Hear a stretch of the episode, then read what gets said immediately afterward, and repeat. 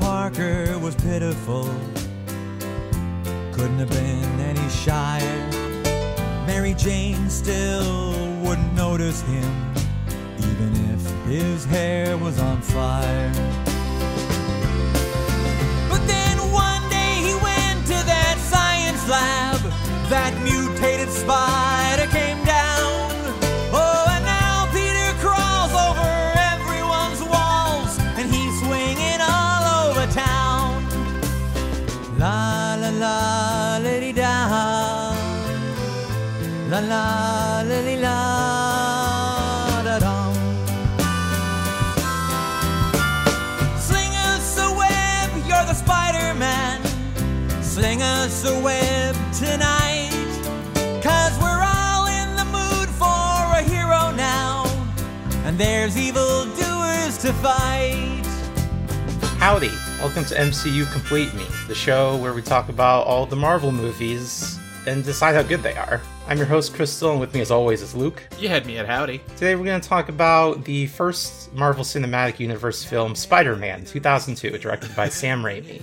Yeah, the the original MCU movie. I'm trying to think. Is this the first like Marvel movie? I mean, no, there's that weird Captain America one. Blade. Blade is the start of the modern era of superhero movies. When did Blade come out? 98. 98. Okay, yeah, yeah, yeah. So And then that's X Men was 2000, and this one was 2002. Marvel. Okay, okay. I see. And this one was like the, the big, big hit. yeah, this is the one that like yeah, just ran away. Everyone adored this movie. Uh and now every movie is just chasing what this movie did. In fact, so much that they're gonna bring this movie back and make it canon to the MCU. Apparently, I mean, Doctor Strange is referenced in the second one, and he's the multiverse man, so maybe they'll tie that in. Yeah, I have not really seen these movies since I was a teenager, uh, especially two and three. So, and I really didn't know Marvel comics at all back then. So, any little references like that would have just completely gone over my head. I saw this is the first movie I owned on DVD, so I watched it many, many times as a young child. Yeah. I think the last time I watched this was maybe four years ago, so I'm kind of coming at this with fresh eyes after having really gotten into superhero movies. Yeah, I this was not like a huge movie for me. I saw it in theaters. I liked it a lot. I've probably seen it two or three times since then, but it was not one that I like watched and rewatched over and over. Um, what what did you think coming into it? I mean, I remember, I kind of remember this one being the best one of the three, Okay. but I think maybe I was mixing up scenes from others that I thought were in this one. Okay, sure. Yeah, yeah, yeah. Uh, I I was surprised how much of this movie is spent in high school. In my mind, they kind of breezed past it, but it is half the movie. Yeah, yeah. Harry is way more of an asshole than I remembered, He really is. and Norman is a much more sympathetic character than I remembered, and his arc is very parallel to Spider-Man's. Yeah, for sure. Um, I mean, he's like a shitty businessman, so like I only have so much sympathy, but he's definitely not just like an utter monster. He's he's a working class billionaire. Sure, yeah. Uh, also, the thing that struck me on this watch is how much the criminals are like they might as well be from RoboCop. Uh, that's what I was gonna say. The montage of him stopping criminals feels exactly like the Robocop montage. Uh, and also, Mary Jane Watson is just this. ki- This movie is filled with just like awful people, and then Mary Jane Watson is just like a basically decent person. Yeah, definitely. So th- that's what like drives Peter to put her on such a pedestal. I guess that's true. Yeah, yeah. I my main feeling watching it today was that like there's a lot of things that I find uh, very charming about this movie. It's like heightened in a fun comic booky way that I feel like superhero movies have largely gotten away from. Um, and that's a lot of fun. I do think the acting is real hit and miss. I think most of the older actors uh, pretty much nail it. I think like Toby Maguire and Kirsten Dunst, and I don't know the name of the guy who plays Harry, are all a little not as good as I wish they were. The Kirsten Dunst and Toby Maguire scenes are the peak of the awkward scenes in this movie for me. I think the rest of it's not that bad. Like, and I don't know if it's like Toby Maguire intentionally playing it this way, or if it's just him acting not great and it's how it comes across. He seems like the most awkward nerd alive, which I think you can totally play Spider Man that way, except that Kirsten Dunst does not react to him as if that's what he's doing. She thinks it's like kind of cute that he just kind of smiles like a serial killer when he co- when she compliments him. That's kind of how Tobey Maguire acts in all his other movies, though. Yes, uh, it might just be that he's not a great actor. I, I was reading up that they, they they were pitching all sorts of people to be Spider Man. They were pitching Tom Cruise. They were pitching like Brad Pitt. No. But Toby really blew them away with with his audition. And I'm wondering what did he do? I mean, i among those three, I guess I'd give it to Toby Maguire, but You don't want to see Tom Cruise? I would want to see Tom Cruise from like the 80s be Spider-Man maybe. He's way too old at this point for it. Oh man, how old was Toby Maguire at this point? Yeah, he's 28 years old when this movie is made, which is uh older than he really should be. I guess I don't know how old Tom Cruise was at this point. In my head he's like 40, but maybe that's wrong. Yeah, I I had to keep reminding myself in this movie that these characters are 18 years old. Yeah, uh Kirsten Dunst was 20 when they made this movie, so she's not that far off. The, these characters are like slightly older than they are in Far From Home. Okay, yeah, no. Tom Cruise was 40 years old when they made this movie. Well, that's fair. You can't be doing that. you can't have a four-year-old high school student. Absolutely not. yeah, and uh, I gotta know who's the name of the guy who plays Harry. I don't know. James Franco, Right, that guy. That guy. Pineapple Expressman. Man, I haven't heard about James Franco in a long time. Long enough that I forgot his name. He hasn't he hasn't been in a lot of films lately. God, yeah, Spring Breakers guy, of course. Yeah, Spring Breakers guy. The other thing I forgot about this film is that they people remember this as, you know, the fun, cartoony, brightly colored Spider-Man, unlike these dour MCU movies No, it's pretty dour. Yeah, they do frame this as like a Greek tragedy. It's like, ah, the curse. I am cursed Yeah. with being Spider-Man. Uh, I am, can never be happy. It's definitely dark, but it is like dark in a melodramatic, like operatic way that I think feels more fun, even though the events are still sad. You know what I mean? Yeah, it, it, it does feel like an opera or a stage play in that there's just, there's not a lot of uh, subtlety in the events. You know, they do make these Right. movies for children. Yeah. So when they have to illustrate that uh, Peter Parker's like a nerd who gets bullied, they really illustrate it. Right. Is the first scene of the movie him trying to catch the bus? Yes. Uh, The bus driver's laughing at him. Everyone's laughing at him. Mary Jane's the one person who stands up and is like, "You're a grown man. Just stop the bus." oh, right. The begin, like the beginning, beginning is like seeing Mary Jane on the bus, and he's like, "I wish I could tell you this was a happy story, but it's not. But like any good story worth telling, it's about a girl." W- weird opening narration. Why is that weird? Blue? I don't know. It just, I feel like one of the things that I think hurts this movie is that the Mary Jane Peter romance doesn't work very well. And I think part of that is that in a lot of different ways, Peter comes off as kind of a creep. Yeah, this is definitely a movie that subscribes to the theology of man. Why do all these girls hate date guys that treat him like shit instead of me, a nice guy? Right. And I feel like, you know, we've talked before about like, you know, some, there's certain superheroes that have like these specific, like bad readings that kind of are gross, like with Batman being a billionaire that beats up poor mental patients and the Hulk being like just an, just pure anger man until a beautiful woman can calm him down. I feel like Spider-Man's version of that is very like incel fantasy of like, I will punch the bully and everyone will clap. And like good Spider-Man will like wrestle with that. And this movie kind of does a little bit, but it's I don't know. I don't know if it totally succeeds on that level. Cuz like he punches the bully and it goes poorly for him. That part's good. I don't know. Does that go pro- poorly for him? I mean, everybody's freaked out by it and like his that's like the the genesis of the fight with him and Ben. I guess so. Yeah. Yeah, like it, it's it's not a situation where everybody claps. Everybody's like, "Jesus Christ, what the fuck? You nearly killed him." Yeah, you're right. I'm I'm comparing this to something like Homecoming, where Peter's also supposed to be like kind of a nerd with not a lot of friends there. Yeah. but there's like he's bullied by Flash, but most people just don't really care about him. Here it's like every single person on the bus is like, "You, Peter Parker, don't sit next to me. You're so gross." Even the other nerdy kids think Peter's too big of a nerd. Even Harry hates him. Uh, I don't know. Why, why do you say that? W- When he's like in the museum with him and he's telling him spider facts and Harry's like, "Why would you tell that to me, Peter?" Yeah. It's like, "This is this is your friend."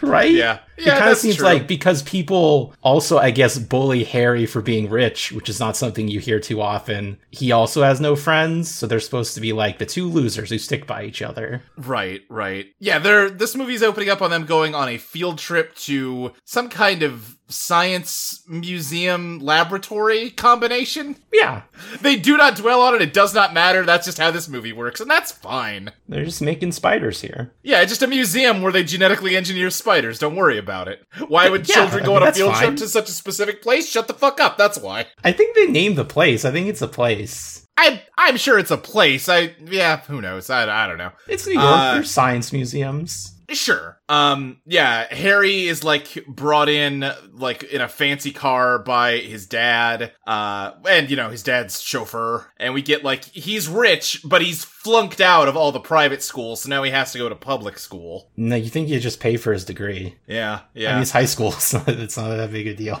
Yeah, they don't. I feel like they maybe don't go as far as they needed to to demonstrate like how Harry is such a big, a big enough fuck up that he's like managed to get kicked out of all those schools. I guess they're just assuming you think that those are prestigious institutions that you have to work hard at, and not, uh, you know, daycare for rich people. Well, I think probably because Norman's supposed to be like a, a self-made man, so he wants his son to actually work hard. Right, right. But here, here's here's what's fucked up about this movie that I only caught on this watch. Okay. I knew that Harry's conflict in this film is that it's like, oh, his dad doesn't really like pay attention to him. It's not really part of his life. But no, his dad is trying to be a part of his life. Yes and no. His ah, you know, I know he said that Har- uh, Norman is more sympathetic. He goes back and forth because there's also if when I graduated high school, my dad walked up to me and said, "Well, it's not the first time I've been proven wrong." I would feel bad, You're right. That is pretty shitty. you know. You can kind of infer things, but like Yeah, it, w- w- like why is he so weird about his dad dropping him off in roles Well, sure, I, I get. You know, it's like, like I think Harry's line is that "Uh, these are public school kids. I look like a fucking. He doesn't say he looks like a weenie, but he looks like a weenie coming to school with his rich car. that doesn't make any sense because he would be quite popular for being the rich kid i would think You know what? Uh, That's true because we see other kids being like super popular for having like sports cars. yeah Yeah. whatever peter's peter's a little dweeb who's actually interested in the science while everyone else is talking there's like six scenes of the teacher telling all the students to shut up and pay attention Yeah. which i thought was funny What's oh yeah, no, his line is the next person who talks will fail this course. I kid you not. Just something about the way that the teacher reads his lines is very good to me. yeah he definitely he definitely acts his bit role very well he seems pissed off at these kids Uh-huh. But yeah, they're getting a lecture about how like, oh, look at all these cool things spiders can do, and it's just like, you know, it's all the Spider-Man powers in individual spiders. Yeah, you can be strong, you can be dexterous, you can have a, a spider sense. Yeah. Such good reflexes that it borders on precognition. And uh, Peter tells Harry all sorts of facts like, oh, this is the most advanced electron microscope in the eastern seaboard. And Harry's like, shut the fuck up, Peter. I don't care. then he goes over to Mary Jane and repeats that same fact. And Mary Jane's like, wow, that's so interesting. Yeah, uh huh. Harry sucks so bad. He sucks really bad, and Mary Jane seems in this scene like she understands that he sucks, which makes it confusing to me that she uh, dates him later. Do you think so? Well, because there's the bit where like he she's looking at the spiders, and he walks up and uh, like she says, "Ooh, gross," and he's like, "Oh yeah, I hate him," and she says like, "Oh what? No, I kind of love him," and he responds like, "Oh oh yeah yeah me too," and she kind of shoots him a look like, "What the? Um, okay, we're not having an honest conversation. You're just a dude who thinks I'm pretty. Okay, whatever." Mary Jane to me s- feels very credulous in this movie. Yeah, It's kind of like if if someone is basically nice to her, she will reciprocate. Seems like maybe she doesn't get uh, enough of people being nice to her in her life. Yeah, seems like uh, a lot of people treat her real bad.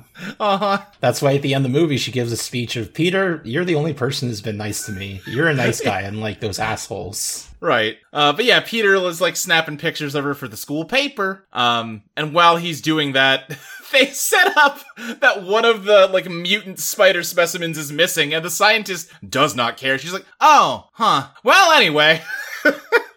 and uh, meanwhile, it bites Peter, uh, kicking off a whole new direction for his life. The spider has the same coloration as Spider Man. It's that is true, and I like it.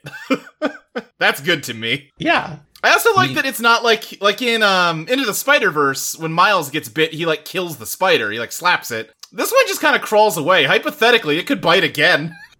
Maybe that'll come up in Spider Man No Way Home. Oh, maybe, maybe. I bet it won't. What if Tom Holland Spider Man got bit by this spider Oh. and developed double powers? Now we're talking. I also feel like if I'm Peter, I'm smart. I'm listening to the lectures about these mutant super spiders. If I got bit by a spider in this room and like noticed it like he does, I might have like said like, "Hi, excuse me, I just got bit. What? Huh? Am I going to die?" I mean, they didn't say the spiders were venomous, right? I guess that's true. I guess that's true. You wouldn't assume that being bit by a spider would implant the radioactive spider blood into your DNA. Well, no, because no, I would not assume that. actually, they don't even say it's radioactive, it's just genetically engineered. See, that's modernizing the concept. Yeah, I don't think in this version he has radioactive spider blood. Norman Osborn is also being bullied by the US Army. Yes. the general that represents the contract he has with the military just hates him for some reason. Yeah, they never establish it, but they do establish that he just fucking hates Norman Osborn. I would like nothing more than to see Osborne put out of business. Why? He seems like he's pretty good at his job. Yeah, he seems like he's a really good scientist. He's built this huge company within his lifetime. Yeah, he's a good scientist, he's a good businessman, and he clearly demonstrates to you that he's willing to uh, smooth over ethical dilemmas with projects for the government. What's not to like, General? Well, see, he's he's just like Peter. That's why he likes Peter so much when he met him. Right, he's something of a scientist himself. That's a, he's a he's not like his son, who's just an entitled rich kid. Yeah. Uh, there's one scientist who works there who's like, huh, yeah, General, uh, that super serum you had us make, it's gonna drive people crazy if we put it in people, so probably should, uh, start over with it. I feel I, here's my here's my conspiracy theory for this movie. Uh-huh. I think Doctor Strom is a spy. Because Okay. later we we see like a newspaper article on the front page of the Daily Bugle that's like Uh-huh. Oscorp about to lose contract to Quest. It's like, wait, how would they know that? Because Strom leaked it, and that's why it also like like you think they would discuss this meeting beforehand and kind of come with a united front. yeah, Here, uh-huh. Strom is speaking out, contradicting his boss. That's true. He's a that's corporate true. spy, Luke.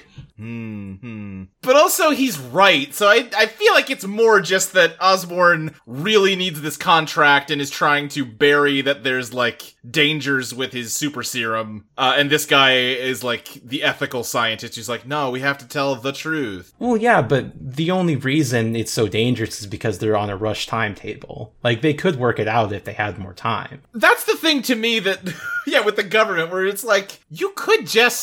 Uh, wait, he is like inventing a drug that turns people into superhumans? Why are you so impatient about it? The super soldier serum. If this was MCU, it'd be the super soldier serum. Yeah, he like he says that it's like they tested it on eight mice and seven of them it worked on. I feel like if uh, you could show me seven mice with that are just like fucking jacked as hell, yeah, you know what? I'm gonna extend your funding a little longer. Yeah, 7 out of 8's not bad. It was only one test that the mice went crazy. right?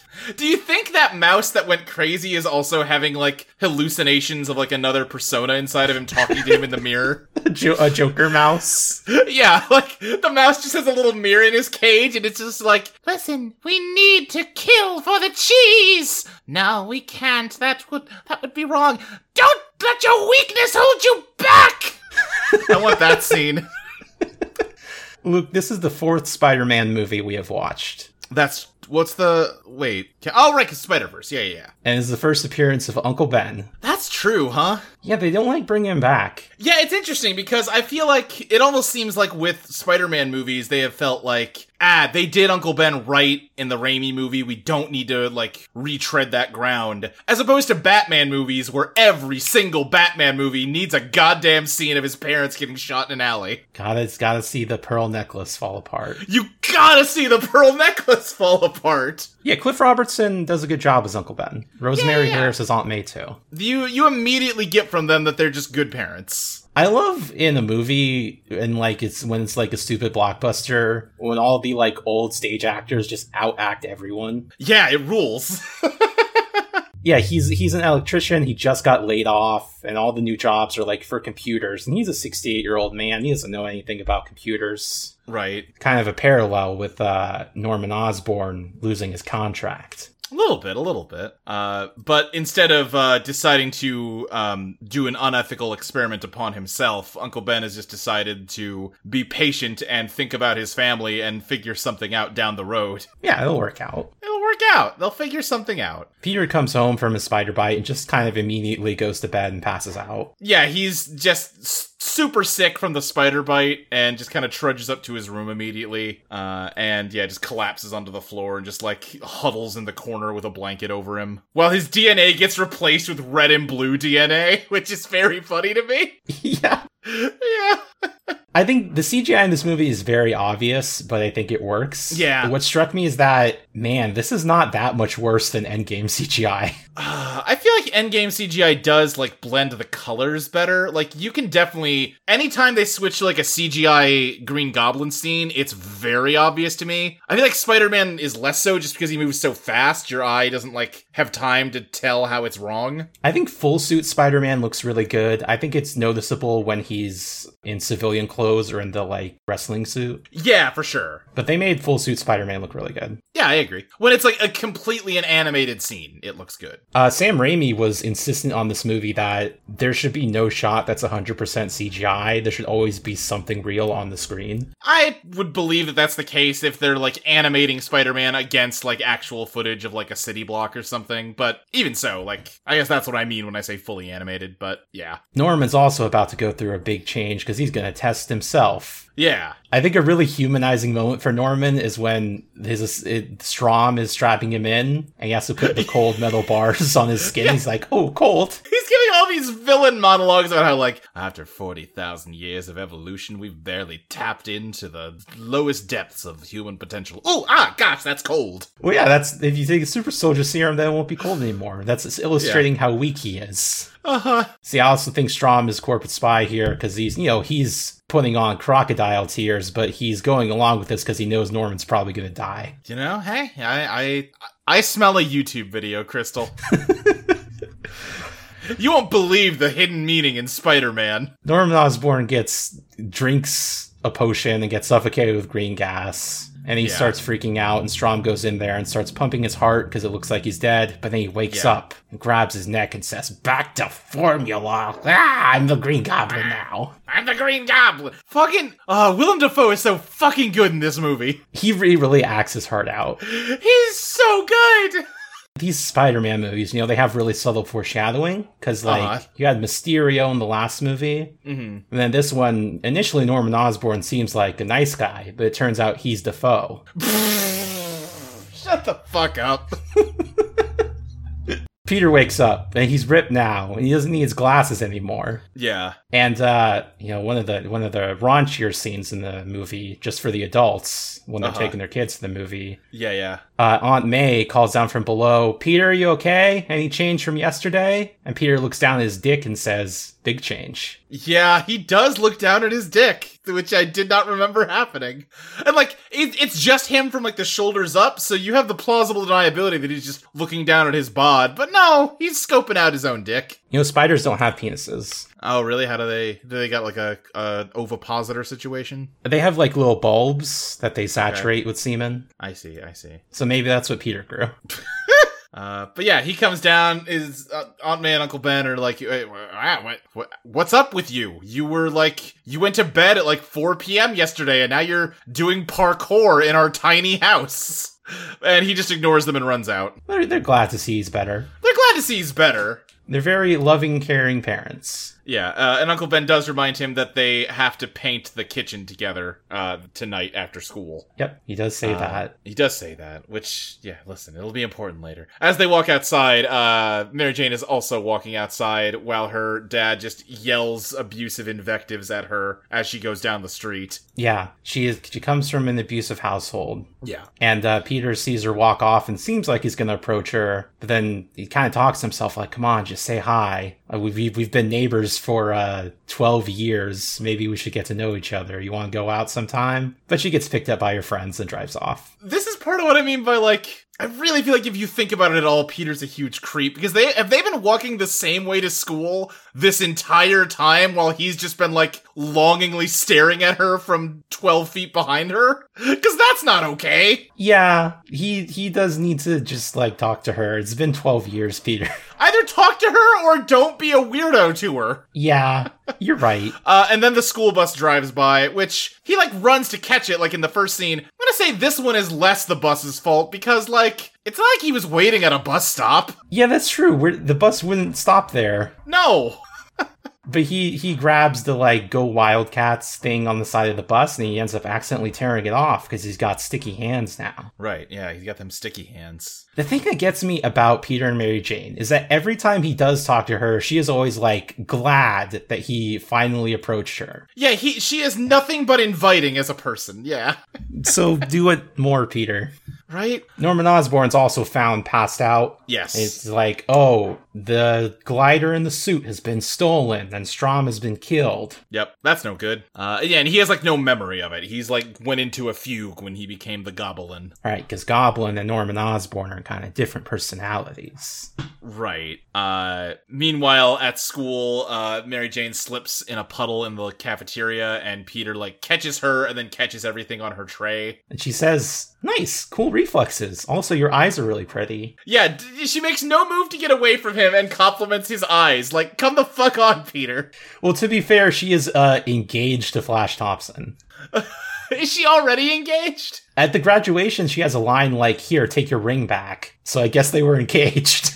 I guess I my like reading of it was he had proposed to her like in that scene, but I don't know for sure. oh, yeah, you might be right. Yeah. But yeah, she like stands six inches away from him and compliments his eyes, and his only reaction is to just smile like a serial killer at her, and she just kinda laughs and is like, ha, okay, I'll see you later, and does not seem uncomfortable by him at all. Do you think she likes him?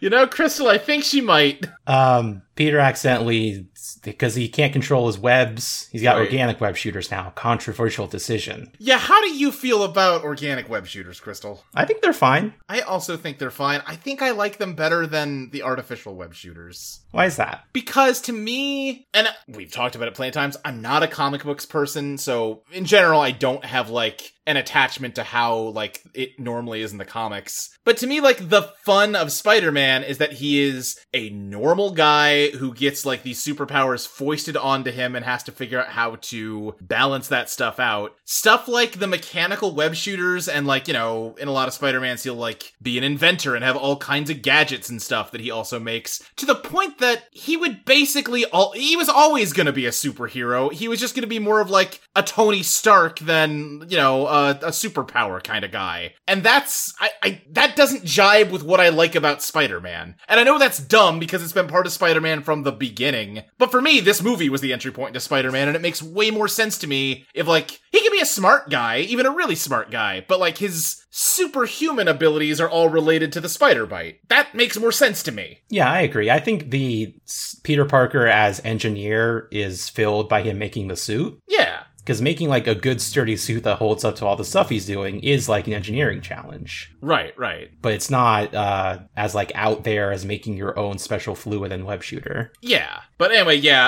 uh also this movie uh definitely uses the accidental web shooting off as like a puberty metaphor thing. Peter can't stop shooting off this white sticky stuff everywhere. Oh dang. Yeah, I suppose you could look at it that way if you were a pervert. no, you're right. No, it's literally there's a whole scene of him like covering his bedroom in webbing, and then Aunt May's like, "Peter, what are you doing in there, sweetie?" And he gets like, "Uh, uh, n- nothing. Don't come in." Yeah, you're right. That's another joke for the parents in the audience. Right. Uh, but yeah, in accidentally shooting his web for the first time, he flings a tray full of food onto this is Flash Thompson, right? Yep. Yeah. Uh, and kicks off a fight with them. I like how this movie visualizes the spider sense, which is just that, like, when Peter, like, feels threatened or, like, focuses, just everything moves in super slow motion to him. Yeah, I think they do it good. I think they do it better than the Peter Tingle. Yeah, yeah, yeah. Uh, but yeah, like, the kids crowd around Flash and Peter so to watch them fight, and and uh, Peter is just like effortlessly dodging all his punches. And eventually he, he punches back and knocks him like all the way down the hallway. He does like a Dragon Ball Z punch to him. And he, he kind of thinks everyone would be impressed, but like you said, everyone looks at him like he's some kind of freak. The only person who's impressed is Harry, which is very funny to me. Yeah, because Harry's a shithead. yeah. Harry thinks it's cool that he nearly killed a child with his fists. Uh, Now Peter runs away from school and he there's a close up of him of his like barbs coming out of his finger that explains how he has sticky fingers. it's kind of gross. yeah, it's a li- it's a little body horror-y. yeah, yeah. But I guess that makes sense. Like how else would it work through the suit? Yeah, for sure. It would have to be sticking through the suit somehow. He also has like a little like white splotch under his skin where the web comes out, which is gross to see. Yeah, I guess he'll always wear a wristband. Yeah. Uh, but yeah, he starts climbing buildings and then like jumping across them. He's having the time of his life. I love this scene. It's good. He's just like pure joy. And then he gets to a gap that's too big to jump, but he sees a crane that, hey, maybe I could use that web to swing. And then he has to sit there and like try to figure out how the fuck to make his web come out. Now, important note here: the scene does establish that DC Comics exists in the movie. That's true because he tries to say up, up, up, up, up and away web like Superman. Yeah, and, and he also says Shazam. Right. Yeah. He says Shazam too. Yeah. Yeah. yeah. How do you feel about that? Um, I don't have a strong opinion, I guess. Yeah, I guess I wouldn't have a strong opinion either. It stood out to me because it feels like something that would never happen today. Like people will be more careful about their IPs. For sure. Yeah. Yeah. Yeah. Uh, but yeah, he he he web swings, but he slams against the wall because he's still learning, and he even comes home way too late. And Uncle Ben's already painted the house without him. Ugh. That's the worst feeling when you like forgot about a chore you were supposed to help with and then you see that they just did it all by themselves. It doesn't feel good. I hate it. uh, but yeah, they like yeah, his, his food's left in the oven. He goes upstairs. I'm trying to remember what happens next. Oh right, this is where like he sees uh Mary Jane's mom and dad abusing her uh through their windows. Yeah, and since he shirked his one chore already, he's like, "Well, I guess I should take out the trash." Right. And he meets Mary Jane outside, and this was the most awkward scene in the movie to me. One hundred percent. Yeah, yeah. Because like she's embarrassed that he saw like the scene in her house, and he is just um awkward because girl pretty, and it's really uncomfortable. with Mary Jane, it's like it's it feels like she's just waiting for him to s- to say that he likes her, Yeah, totally. but she's also not willing to be more direct about it right. in a way that I, I had trouble keeping my eyes on screen for this one. Yeah, I, I get what you're saying. Totally. Oh yeah, I think we brushed past it. Also, this in like the morning of this day, you saw Peter like look out his window and into Mary Jane's window as she's getting dressed, and I don't like the implications of that. Yeah, their windows are perfectly level with each other, so they can just totally see into each other's rooms. He's definitely spied on her while she's been like more undressed. Yep, that's definitely supposed to be the implication of that scene. Uh huh. You're, you're definitely supposed to think, man, if only I had that, if only I was in that position and I could sp- spy on Mary Jane. Right? Yeah, it's not good. Again, I. It Peter's a bit of a creep, and it's. I mostly like this movie, but that is a hard thing for me to get over. is also informed by the fact that I know in real life Toby Maguire's a creep. Yeah, that doesn't help.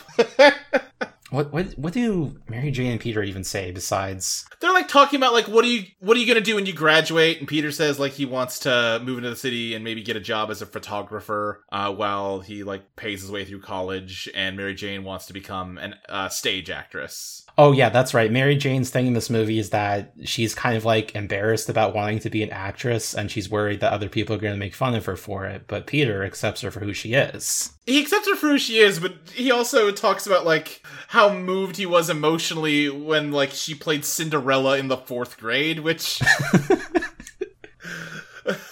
Well, know, you it's know, weird. that's better than anyone else gives her.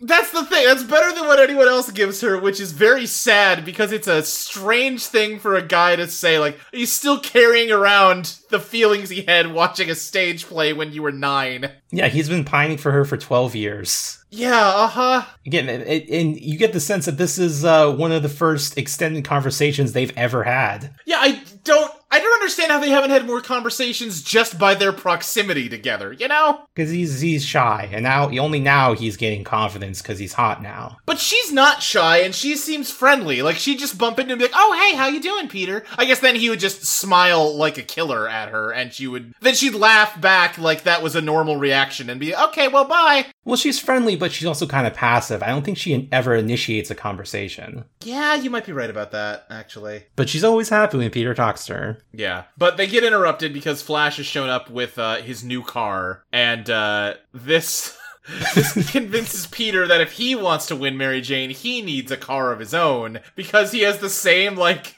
problem solving uh, skills as Parappa the Rapper. yes. And then he's flipping through a newspaper and sees a car that's less than three thousand dollars, an ad for wrestling that's pays three thousand dollars. And then there's a scene of a, a car and Mary Jane fading into his brain. yeah, it's it's good. The editing in this movie is fantastic. I it's the editing is a blast, and yeah, I just love the like. Again, I, I kind of don't like the the Peter Mary Jane romance, but this bit where it's just this dumbass teenage logic of well, if I get a car, then she'll like me. That's great, love it. Yeah, this is totally the teenage thing of you can't just talk to the girl, you have to come up with a convoluted scheme. Right, totally. So yeah, the the ad for the wrestling thing, it's three thousand dollars to last three minutes against uh what's his name? Bonesaw McGraw, Bonesaw McGraw. which is a great name.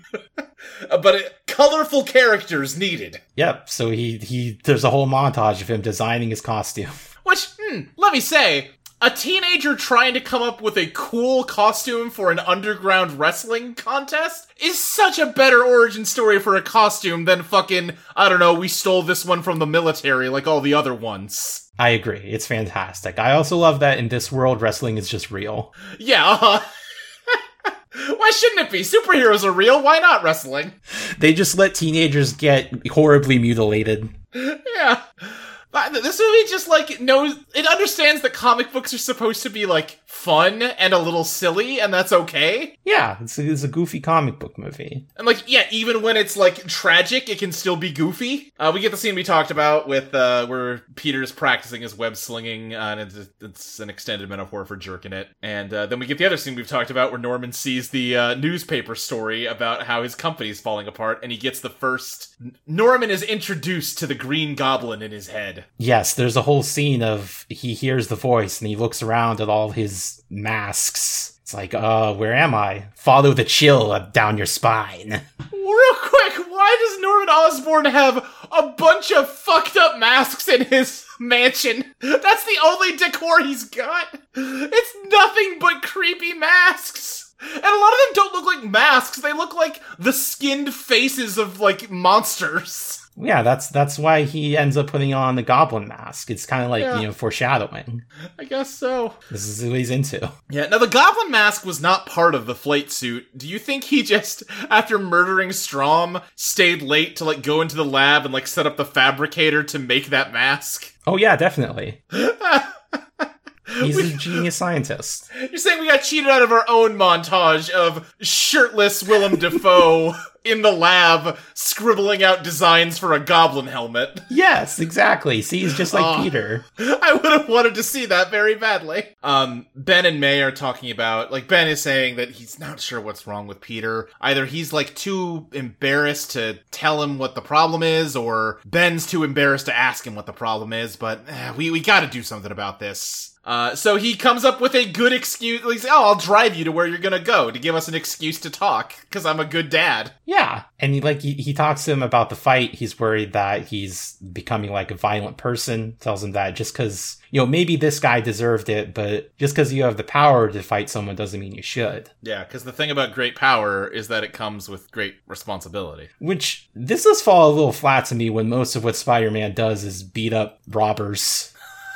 You mean like you don't think he's living up to his great responsibility? Mm, No, not really. Like, I think that the better Spider-Man actions are when, like, he's saving a baby from a burning building, but when he's fighting the RoboCop criminals, eh, I don't know. Yeah, yeah. Well, we should probably hold off on that till we get to it. But yeah, this movie again, it, it's kind of the the double edge to it being a goofy comic book movie is that like criminals are just like guys with uh, ski masks and handguns that rob random people, and there's like nothing more informing their actions other than they are crime people that do crimes. See, that's why Spider-Man 3 is the best one, because they kind of subvert that. I have not seen Spider Man 3 in a long time. I did not like it as a teenager, but I suspect I will like it a lot more on a second viewing. Peter kind of brushes off Ben's good advice and says, like, stop trying to be my dad. Yeah, Peter's a real shit to his uncle. Cliff Robertson acts real good, because you can tell he's very hurt by Peter's You can outburst. tell he is both very hurt, but also knows, like, he's a dipshit teenager. He doesn't mean that, but that doesn't change the fact that, yeah, that, that stung when he said it. Professional actor right there. Good job. Yeah, yeah.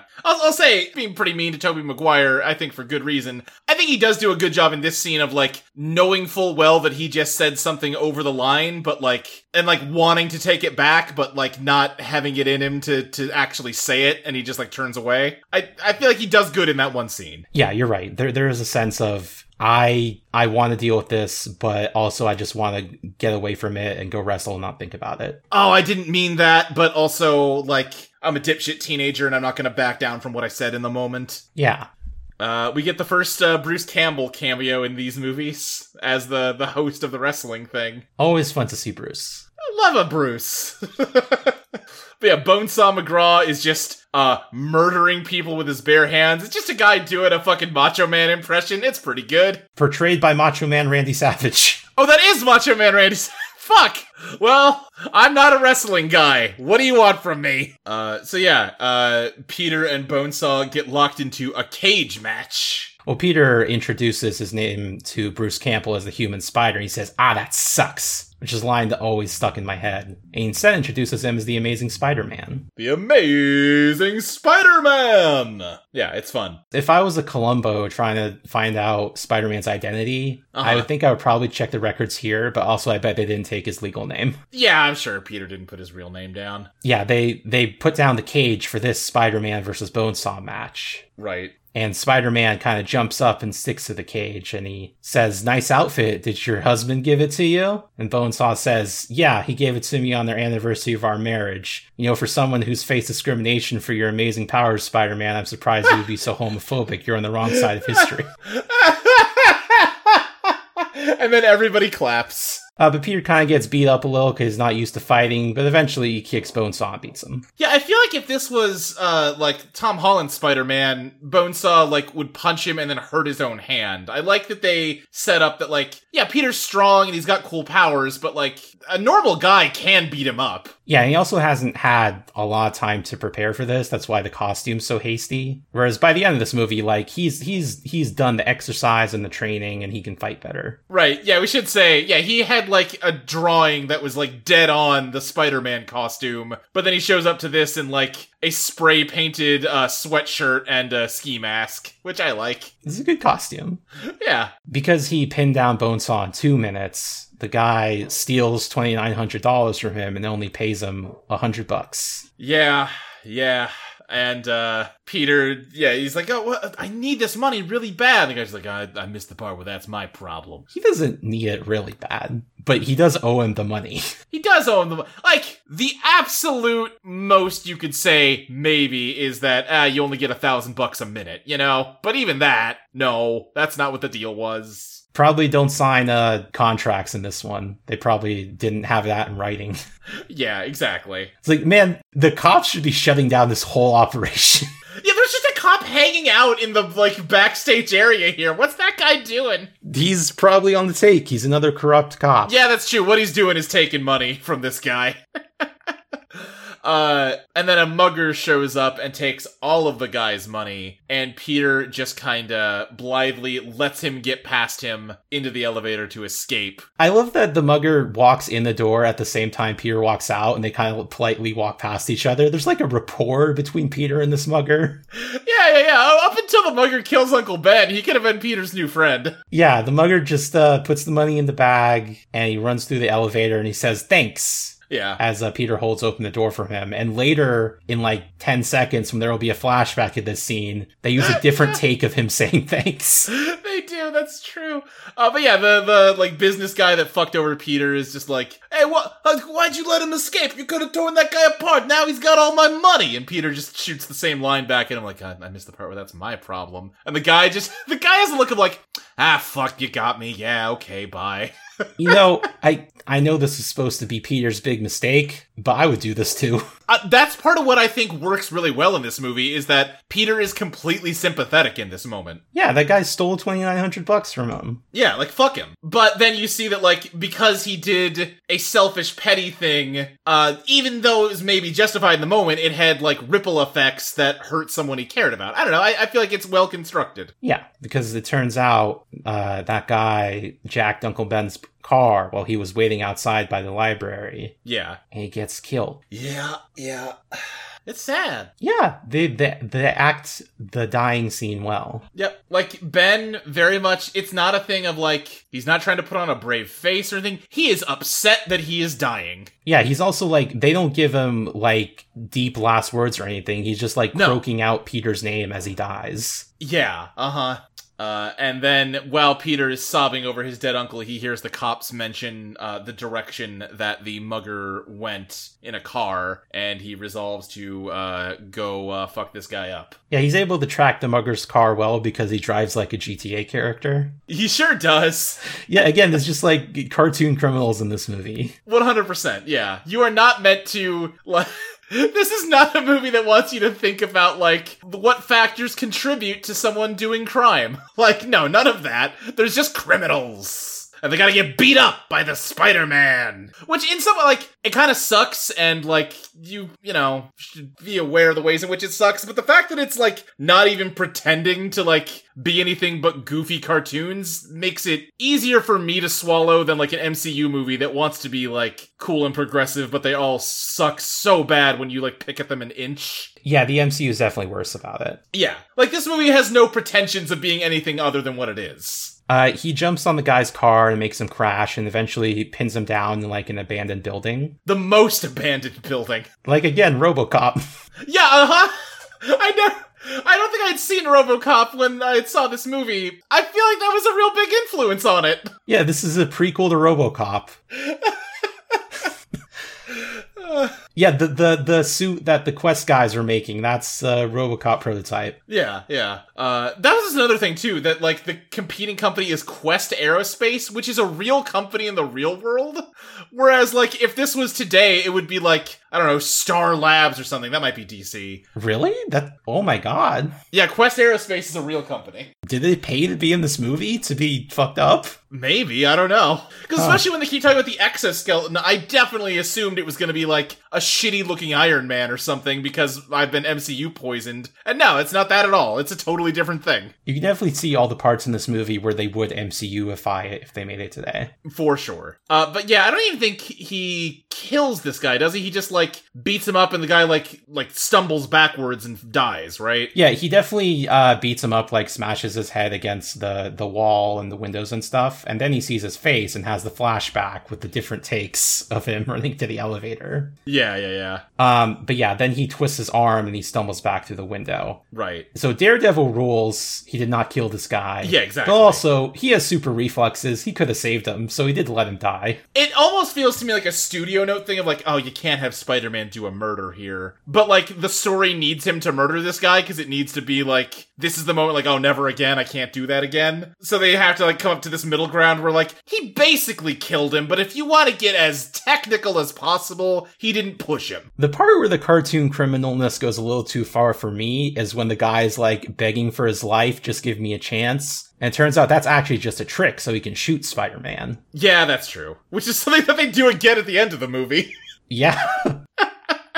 You just you can't trust the criminals. You can't trust criminals. They're too busy doing crime. Uh, but yeah, then, uh, yes, uh, Peter comes home and him and Aunt May are just like holding each other and crying. Well, meanwhile, at a Qu- uh, Quest Aerospace test site, they're checking out this exoskeleton, which looks like shit. I don't know why this general is so horny for this thing. It doesn't look like it would be that useful. No. Like, I guess it's more armored than like the Green Goblin glider. Uh, I guess, but it seems like it's just strictly worse than an airplane or a helicopter. It looks like a shitty helicopter. The glider would be a lot harder to hit. Yeah, the glider I can understand like a possible use case for it. It's way more maneuverable than a helicopter uh, and way faster. Whereas this thing is just bad. And you know, to Norman's credit, he proves it by murdering this man and then the general. This thing does kind of look like a prototype war machine because it has the big gun off the back. Yeah, a little bit. Yeah. Yeah, but the general just hates Osborne for no reason. That's why he's Right. he's doing it. Yeah, yeah. So far, Norman's crimes uh, murdered a scientist who, I guess, unless your theory's right, hasn't really done anything wrong. But then he murdered a bunch of uh, like executives at a like military industrial company, and also some like like generals in the U.S. military. Overall, I feel like he's had a net positive effect on the world so far. More like the Red Goblin, am I right?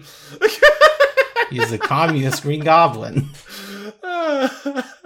Uh, but yeah, like there's a really great transition from like the flying debris of the bunker blowing up to all the kids at school throwing their hats up at graduation. Yeah, that's a really good edit.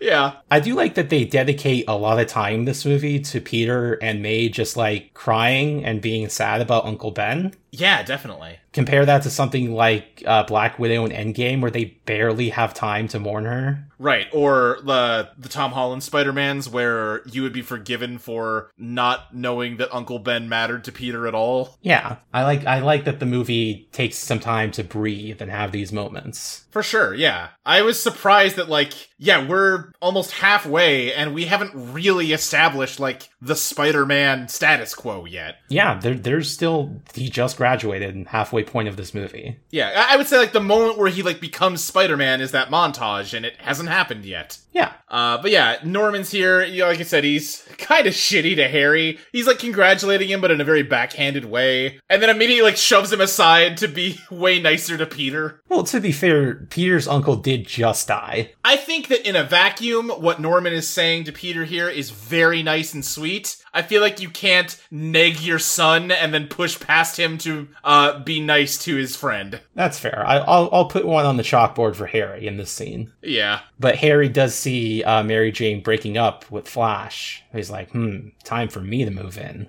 Yeah. I read an earlier version of the script Okay. where Harry does explicitly say at the end that he doesn't even really like MJ. He just wants to date her because she thinks she's hot and that'll impress his dad. Oh wow, that is not at all how it is in like the final version.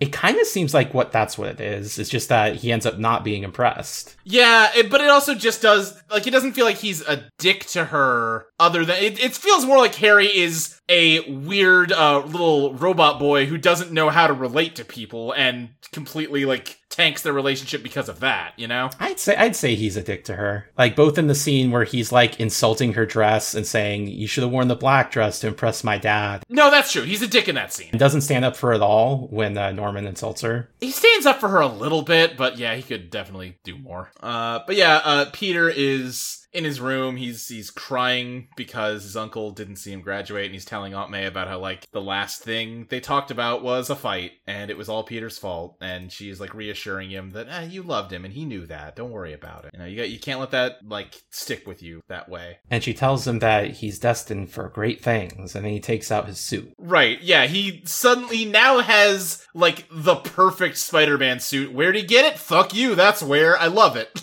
I think he just spent the summer making it. It's like last time he was on a rush to get the to get the wrestling. Sure, but they don't like ever establish that he's good at like sewing or anything. I I'm I'm not criticizing it. I like that he just has a cool superhero suit and don't you worry about where it came from. Yeah, then here you get the montage of he is now Spider-Man. He has the Here we get the RoboCop montage. He shoots web between a woman's dress to like web up a guy's dick to save her from uh, a sexual assault. yeah, and you get a lot of good scenes of uh, random New Yorkers talking about their opinions on Spider-Man.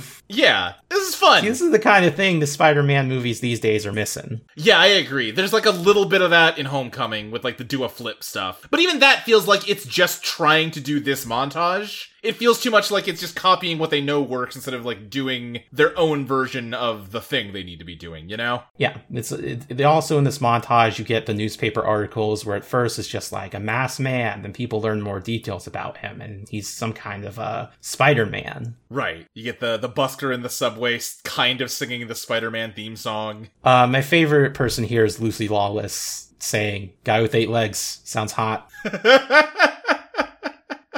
yeah. Uh, and eventually this all closes in on oh, we know him, we love him, J. Jonah Jameson. Classic performance. Like, yeah, I don't know how much there is to say. It's just perfect. J.K. Simmons is just doing the comic book character. I yeah, I could watch him all day. Give him a spin-off movie. I just want to see him run this newspaper.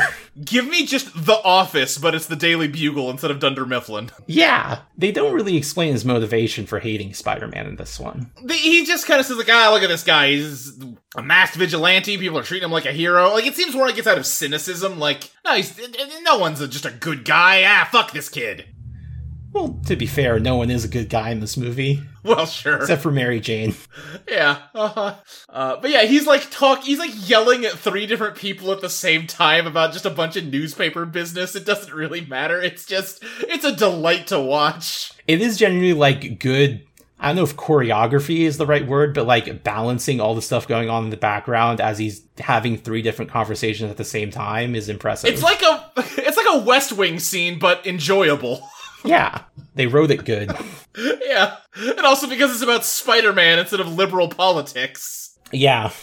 Mary Jane gets off work at her diner and she and Peter goes up to her. And at first she's like, ah, get away from me because she thinks it's her shitty boss. But then she's happy to see Peter, even though she's hiding that she is wearing a waitress uniform. Yeah, she's got like a trench coat pulled over her waitress uniform, and she's pretending like she's like, oh yeah, no, I just finished up a job as, as an actress. I'm going to another audition right now. And then her shitty boss like undercuts her by yelling at her that she's a couple dollars short. She also mentions that she's dating Harry and asks, asks him not to tell Harry that she's a waitress because Harry would look down on her. Right, and Peter's Peter in like one of the few times where I'm totally like, okay, yeah, you're saying the right thing for once. He's like, no, fuck that. You have a job. You're supporting yourself. There's nothing to be ashamed of in that. Yeah, Harry doesn't live on a little place called Earth. He doesn't understand the real world. Harry's listen. Harry's my best friend. He's also a shitty rich kid. Fuck him. Yeah, you get a good sense here that Mary Jane's kind of been, you know, heavily criticized for everything she's ever wanted in her life, and Peter's Yeah. the one person who actually supports her. Totally. Uh, yeah, th- this is one of the few Peter Mary Jane scenes that works for me. It's a good one. Yeah. Uh, they mentioned earlier when they were graduating that Norma just bought them an apartment to live in, Yeah. which does make it a little weird later when Peter says that he doesn't want Norman to get him a job. He wants to find his own job Right, yeah. because he is not paying rent. That's true. Maybe he is. We don't know. They don't establish it. Maybe he's paying rent to Norman. Uh, they mentioned that Peter got fired uh, working for Dr. Connors. Uh, but yeah, they do mention the lizard in this one. yeah, which the lizard comes back in the third one, right? Uh, he's in it, but he doesn't become the lizard. No, no, I know that, but like Dr. Connors is like helping Peter like study the symbiote. Yeah, he's also his professor in the second one. Right. Oh, right. He's the professor that like gets him in contact with uh, uh Octavius. Right. Right. Right. Yeah, they don't show them in college in this movie, but they are in college. Yeah. Yeah. Uh, Norman has stopped by for his weekly inspection, Right. which I don't like how disdainfully Harry says that. It's like, yeah, he's visiting his adult son once a week. What's the problem? Right. Uh huh. like, the, I guess it's that he's he's been on his phone for like half the time, but you know he's busy. He's he gets off the phone call and he tries to greet you and asks about your girlfriend. He's like, "Ah, I don't want to talk about my girlfriend. Yeah. We don't like. He has all of this like anxiety about impressing his dad with Mary Jane. I get the impression that like, granted, later on he will say a lot of horrible things about Mary Jane, but I feel like that's the Green Goblin talking. I feel like Sans like neurotoxin in his brain. Norman would just be like, "Oh, you have a girlfriend. Well, if you're happy, you know, and you're you're making your own way, that's I'm proud. I'm happy with you." Yeah, but you know, the Green Goblin just exacerbates Norman's existing dark impulses. Sure, that's also true. Yeah. Like, I guess all of this this is technically justified by how horribly he treats Mary Jane for no reason later on. Yes. But in this scene, he seems totally reasonable. yeah, up to this point, it's not clear why Harry uh, is so nervous about introducing her to him. Also, he didn't tell Peter about that. Yeah. Oh, right. He didn't tell Peter that he was dating Mary Jane because uh, he knew that was weird. And now Peter has to pretend like he doesn't know. But like, Peter doesn't take it that bad. He's definitely a little like, oh. But, you know, that's that's it, Yeah, really. he, he's like normatively a little bummed out by it, but he's not like, ah, fuck you, Harry, you stole my girl. you know what? I've been silently pining for her for 12 years. I can do it for another, uh, you know, I don't know, 30, 40. It's fine. Yeah, he's probably like, this relationship won't last that long. Uh, but yeah, during this, he sees the ad the Daily Bugle put out uh, that they want pictures, pictures of Spider Man, and uh, he sets up a camera on a timer, uh, like covered in web, pointed at a bank robbery or like a, a bank truck robbery, and then like just snaps a bunch of pictures of himself while he's doing, while he stops it. This is also a good Peter as a smart engineering guy scene because that is a complicated setup. Right? How do you know where that uh, truck was gonna get stopped? I don't know. I think he just keeps cameras all around town. Yeah, yeah, I guess you could look at it that way. Um, but yeah, he takes the pictures to the Daily Bugle. They're way better than any pictures anyone had before, but I love the negotiation scene here where like these are clearly incredible pictures, but crap, crap, mega crap. I'll give you 200 bucks for them. I I don't know what the standard going rate for freelance photographers was in 2002, but 300 for like five incredible pictures seems maybe a little low It does seem low. I'm, I'm, I have no clue though. because you could probably re- use these multiple times. Yeah, and he's got to get a lot of pictures then if he wants to like make rent with that rate, you know? But he's also taking tons of pictures, so it probably works out. Sure, sure. I mean, yeah, we're given to believe that this is just his job now. I'm looking at, I'm plugging the numbers into an inflation calculator. That would be, that's only $445 now. He's gotta get, yeah, I guess if he does that, like, I don't know, what, four or five times a month, he's, he's doing okay. It's something that works for him because he's Spider-Man, so he's gonna have like 20 pictures a day. Yeah. But I don't know how that would work for other freelance photographers. Well, and I also, d- the other problem here is I don't know if the Daily Bugle is running a front page photo of Spider-Man every single day. You know what I mean? Ah, I don't know. They might be. Seems like a big seller. Hey, you know what? Doesn't really matter. Anyway, Norman has uh, the company's doing way better now. He's gotten all sorts of deals. Costs are down, revenue is up, but they're selling the company to Quest. Yeah, yeah. The board of directors has decided to just sell the company while it's doing well, and And they they're forcing him to retire yeah, because again, everyone just hates Norman for some reason. the man who built the company they've really needed like one scene of him just being a complete and utter dick before he gets goblinfied, so that you understand why everybody hates him. He's like Peter, everyone just bullies him. Yeah, but yeah, he reacts to that bullying by lashing out and becoming violent. He's gonna kill everyone at the World Unity Festival. The World Unity Festival, uh, which. I in my head this was like the Macy's Thanksgiving parade. I I almost don't know why it's not because otherwise this is a very like Thanksgiving-y movie. This is kind of a Thanksgiving movie. Is the World Unity Festival a thing? I'm gonna guess no, but I can check. World Unity Festival. Uh, the only results coming up are for well, there's the World Unity Day Festival for Spider-Man and uh, the Worldwide Unity Festival on the Arrowverse wiki. So I think no. Okay, I guess no. Uh, he's taking photos here. Mary Jane, he sees Mary Jane and Harry up on the balcony. Yep. Mary Jane is is wearing a Chinese dress. Yep, I don't know. I, I don't remember the name for this kind of dress, but yeah, it's she's got like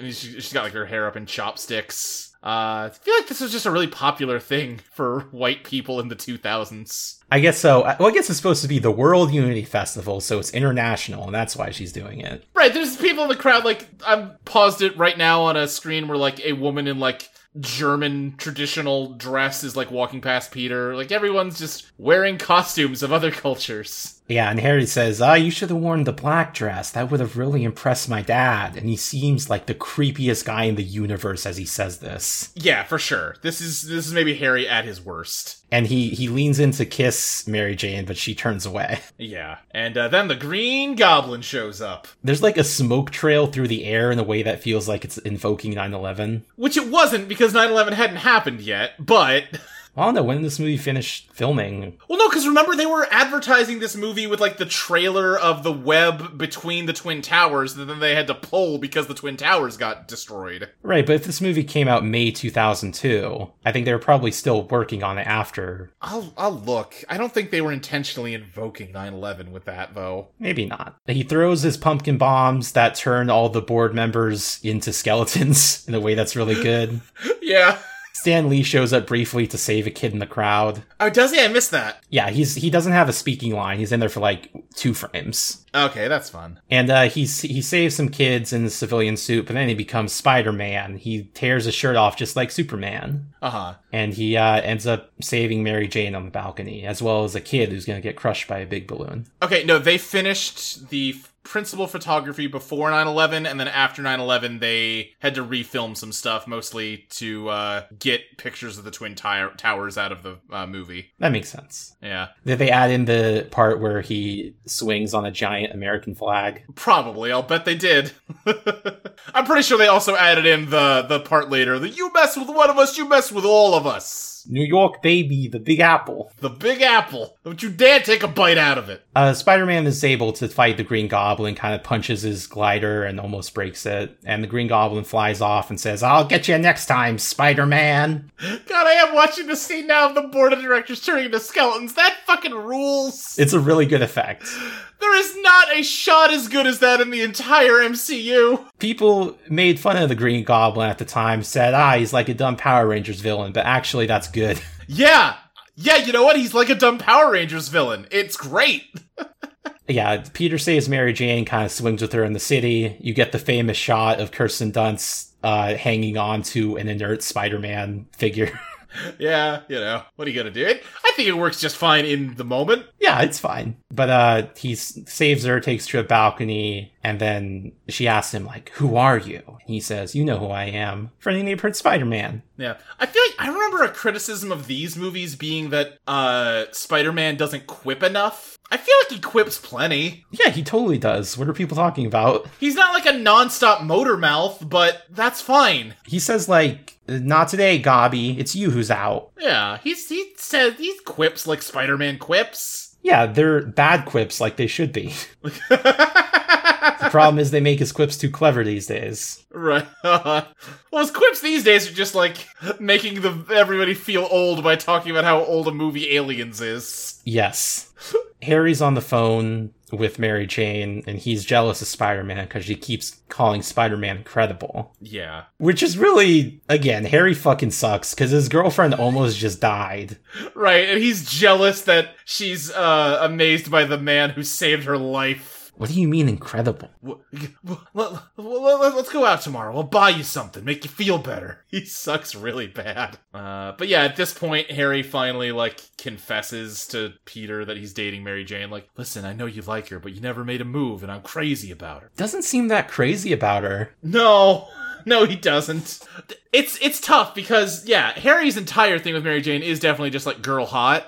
I feel like Peter's is just the same thing, but stretched out over over a decade. You know? Well, it's girl hot, but also that she's nice to him. Yeah, yeah. Which is you know, fair enough. Like that his his big romantic speech at the end is like, when I look into your eyes, I can feel comfortable with you. Yeah, sure. And that, that big romantic speech is like good. Uh, yeah, yeah, you're not wrong. If he if he was pulling stuff like that earlier, Right. then maybe they'd be dating. Yeah. Uh but yeah, now we get one of the best scenes in the whole movie of uh, Norman finally talking to the Green Goblin in the mirror.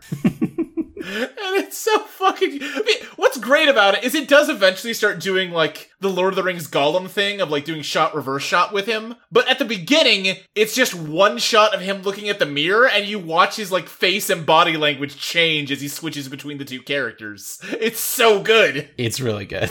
He like s- when he's the goblin, he's like sashaying towards the mirror with his little highball glass. Oh, I love it.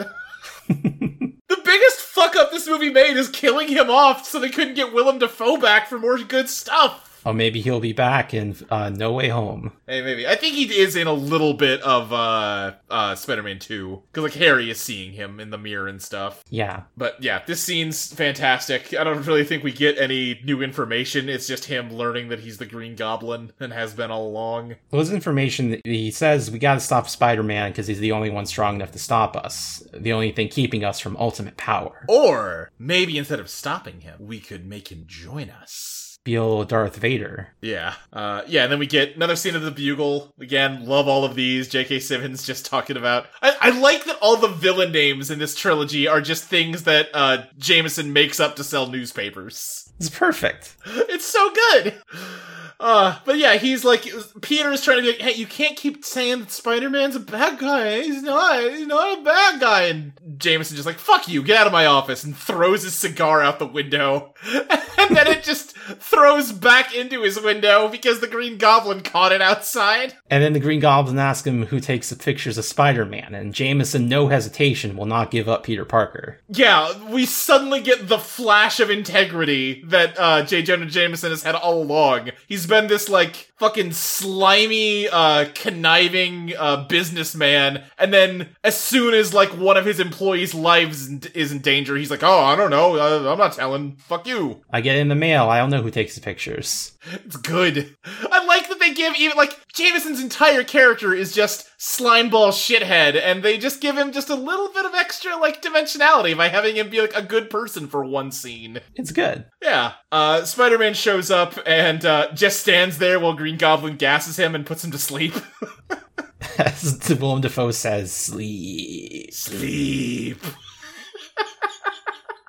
oh this stuff's all so good. And then he gives us his big uh, villain speech and offers the deal to Spider Man. Right. He's like, hey, you and me, we're freaks. And we should stick together because this. Sit- it's basically the fucking Joker speech that he gives to Batman in The Dark Knight. Yeah, his plan is also kind of like the Joker's plan. Nolan ripped off this movie. he kind of did a little bit. yeah, he says the people of the city, the one thing they love more than a hero is to see a hero fail, and eventually they will come to hate you. Right, which I'm pretty sure is almost verbatim what the Joker tells Batman. It's Nolan, you stole it. They're only as good as they're allowed to, as they allow themselves to be. You'll see. Uh, yeah, but uh, yeah, he tells Spider-Man to think about it. He should join uh, sides with the Goblin and take over New York. Yeah, they could create things if they work together, or could, they could destroy and cause the death of countless innocents in selfish battle until they're both dead. Yeah. Which I guess that's probably why they kill them off. They're like, man, it's fucked up for superheroes and supervillains to fight each other a million times. Yeah, I guess. well, and also, like, they don't know that they're getting a sequel off of this movie necessarily, you know? Right. Although I got to imagine people were watching, like, the dailies from this and be like, oh, fuck. Oh, we're about to be so rich. Oh, my God. Yeah, this, I think at the time, this was like the sixth highest grossing movie ever. Yeah, and two is like the number one for a long time, right? I think two made less money than this, actually. I thought two was like an all timer. I do know. a story about like I think it's the cinematographer that worked on Ang Lee's Hulk, and like you know they're all working on Hulk. They they feel really good about it. They're trying to do this weird kind of cerebral movie. You know they they they've got ideas, and then he goes to see this while they're like in like some of the final stages of working on Hulk, and he sees the ending shot when Spider-Man jumps on the flagpole and the whole audience cheers, and he just immediately calls Ang Lee on his phone and says, "Hey, we're fucked." we made our movie too good. We need to make a stupid propaganda movie. That's how you make the big bucks. Yeah. Yeah, I w- I wouldn't say this movie is particularly cerebral. It's just like a good blockbuster. Yeah, yeah, yeah. Um, the next scene after Goblin gives a speech is Peter sees the Daily Bugle talking about how Spider Man sucks, citizens call for arrest. And then it plays his line again about how they'll come to hate you, even though that happened just 10 seconds ago. This movie does not trust the short term memory of the audience at all. Well, again, there's, there's kids watching the movie. I guess that's fair. That's fair. Yeah, they're not subtle. They really have to drive everything home. Yeah. Uh, right, because because Spider-Man showed up to fight the Goblin, Jameson took it as they were working together. Yeah, blamed him for the terrorist attack. Right. Uh, so yeah, Peter then runs into Mary Jane, runs into quote unquote Mary Jane. This is Peter at his worst. Yes. This is Peter being a stalker. Because apparently, Mary Jane's mom talked to his aunt, who told him that she had an audition down here that he took two buses and a cab to get to. But he's like, ah, I was just in the neighborhood. I took two buses and a cab to get to the neighborhood, but uh. But Mary Jane's response to this is like, oh, it's sweet that you went through all that trouble. right. He really can't strike out with her. Yeah, again, her standards are not that high because She- both Flash and Harry treat her like shit. She is desperate for him to just ask her out. Please just do. Yeah, is there a scene later on where she's like, what do you want to ask me, Peter? Is there something you want to Yeah. ask me, Peter? Uh huh. But it starts to rain. Uh, d- they're gonna go get a cheeseburger, but then she remembers that she's got dinner with Harry. Um, but as she's walking away, uh, Peter sees two guys uh, that like stop and turn when she walks by them, and he gets worried, rightfully so, because these are criminals. Yeah, the four, four men are going to assault her, but then Spider Man comes in to save her. This is now the second attempted rape in this movie. Yeah, again, it's Robocop. How many attempted rapes are in the MCU? I think zero. I think, yeah, I don't think they really go there. yeah. This is the scene I remember when I was like nine or 10. I had a friend come Uh-huh. over and I suggested watching Spider Man. He was like, I can't watch that movie because there's boobs in it. Yeah, yeah. I was I watched this movie, but I think if my parents knew that you saw Kirsten Dunst's like nipple through her wet shirt, I would not have been permitted to see this film. This is the, the famous upside down kiss scene. Yeah, he beats up all the rapists, and uh, then yeah, like sl- like comes down upside down on a web, and she peels his mask back just a little bit to uh, make out with him upside down. It's good. It's pretty hot, Yeah. they did it good. You, you see that Mary Jane's very into this man. Right, but yeah, they they make out for a while in the rain, and then he leaves when it seems like she might be moving to pull the mask down a little further. Yeah, he's got to protect his secret identity. Right. a, b- a bit of a weird coming to this after Far From Home because this Uh-huh. is the whole like lesson in this movie is that the secret identity is very important. I simply have to lie to people. I must deny myself love. Yeah. Uh-huh. Uh, But I guess yeah. this The next is the first Spider-Man movie, so you have to establish that. right. The next scene, there's a burning building that uh, Spider-Man shows up to help rescue uh, people out of. He saves a baby, but then the cops want to arrest him. But then someone else screams in the building and he's like, "Are you going to stop me, cop?" It's like, "I'll be here when you get back." Right. He's like, "Are you gonna stop me, cop?" And the cop's like, "Well, this is an American movie, so cops are good guys. So go ahead, Spider-Man."